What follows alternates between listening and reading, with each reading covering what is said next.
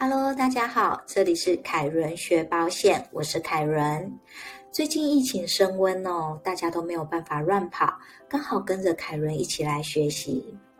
在保险解析度这一次的新文章，当男人恋爱时发文后，其实凯伦一直有收到一些私讯哦，大部分都是反映这篇文章的难度有点高，不太懂得想要表达的意思是什么。那借着这一次的影片，刚好跟大家再来做一次说明。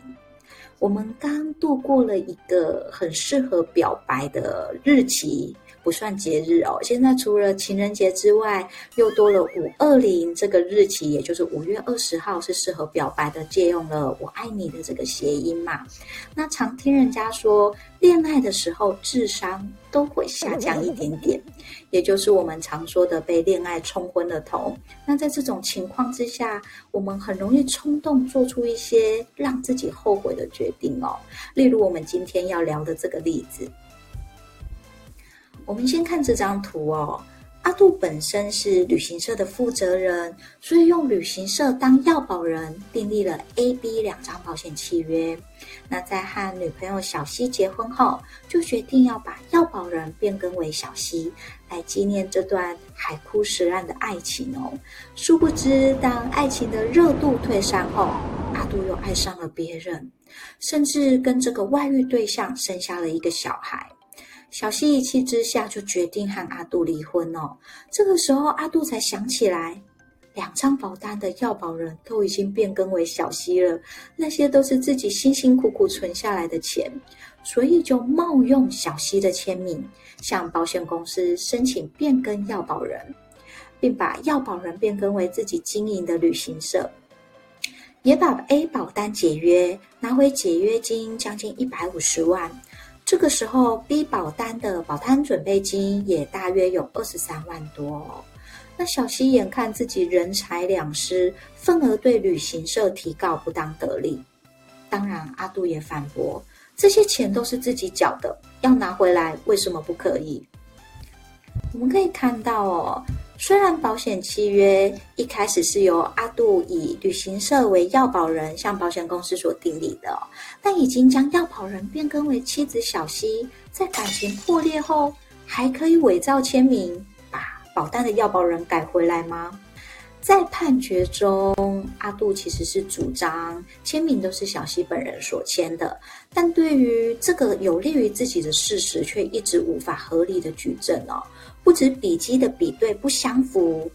小西本人也是否认的。那法官也考量，在通常的情形下，夫妻两个人感情破裂，实在不太可能在此时想要将要保人变更回旅行社，而认为保险契约的所有人仍然是小西。那既然保单的所有人一样是小西，阿杜把 A 保险契约的解约并领走解约金一百四十九万多，以及占为己有的 B 保险契约保单价值准备金大约二十三万，皆属于法无法律上的原因而受有利益哦，应该要返还，并依法加计利息五趴。那在二审的时候。阿杜主张，要跑人既然已经变更为小西，自己就没有义务再代缴保险费啊，要依无因管理请求返还代垫的保险费。法官认为，无因管理的成立要件，必须是管理人，也就是阿杜，是出于为他人管理事务的意识为必要哦。但阿杜缴纳保费的目的，都是为了自己的利益啊，无因管理自然是无法成立的。那其实讲到这边哦，很多人会反映说，呃，就是无因管理是什么意思？其实是没有办法理解的。但无因管理的意思其实还蛮简单的。我们稍微看一下，所谓的无因管理，白话来说就是多管闲事。但如果每一个多管闲事的人都能来跑来要求我们偿还费用，也是非常困扰的事哦。例如，我如果有一台很破旧的车子，我打算要报废了，结果有人跑去帮我重新烤漆，然后来跟我要烤漆的花费，这不是一件很值得把白眼翻到脚底板的事吗？其实无因管理是希望大家都可以互相帮助，但必须在一定的条件下才能承认无因管理为司法行为哦。例如我们刚刚提到的，呃，我的车子我已经决定要报废了，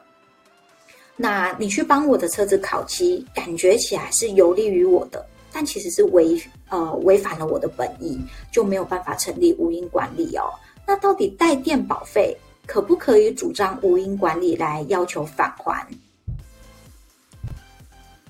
其实，在不违反对方本意的情形下哦，如果带电的保险费是可以依照无因管理的规定来请求返还带电的保险费的哦。而无法成功请求返还的不利判决，大多是因为无法举证带电保费的事实。因为我们去帮别人带电保费这件事情，我们是自己需要负担呃举证的责任的哦。那我们可以再往后看到。呃，保险契约的利害关系人依照保险法的第一百一十五条的规定，是可以代为交付保险费的。那还可以依照无因管理来请求返还吗？为什么会提出这个问题哦？因为我们刚刚前面都有提到，无因管理它的成立要件必须是有利于别人的。但是第一百呃保险法的第一百一十五条，有学者认为它的立法目的是为了保护保险契约的利害关系人的利益。呃，这个意思就是说，假设我是这张保单的受益人，那要保人如果没有去缴纳保险费，当被保险人身故的时候，我可能就没有办法拿到这一笔呃保险金的理赔，所以我就会去代垫这笔保险费。可是我的用意其实是为了我自己，所以如果是同时为了对方也为了自己的情形之下，还有没有办法成立无因管理哦？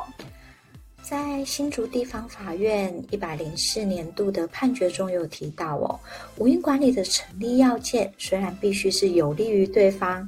但如果同时对自己有利，好像也没什么不可以的哦。其实，举凡契约的订立及变更，对于当事人的利益都会有很多的影响哦。必须要经过多方的考虑才可以进行，因此法律也规定，无行为能力人或是在订约当下处于无意识或精神错乱的人所订立的契约是无效的。如果因为自己的思虑不周而做出错误的决定，也只能自行承担不利的后果。例如，在新婚燕尔的时候，便跟要保人。或是在情人节氛围下，将受益人改为热恋中的女友，并声明放弃处分权，都有可能因为一时的冲动而影响了自身的利益。那我们这一次的凯伦学保险分享就到这边，希望大家喜欢这次的主题，我们下次见。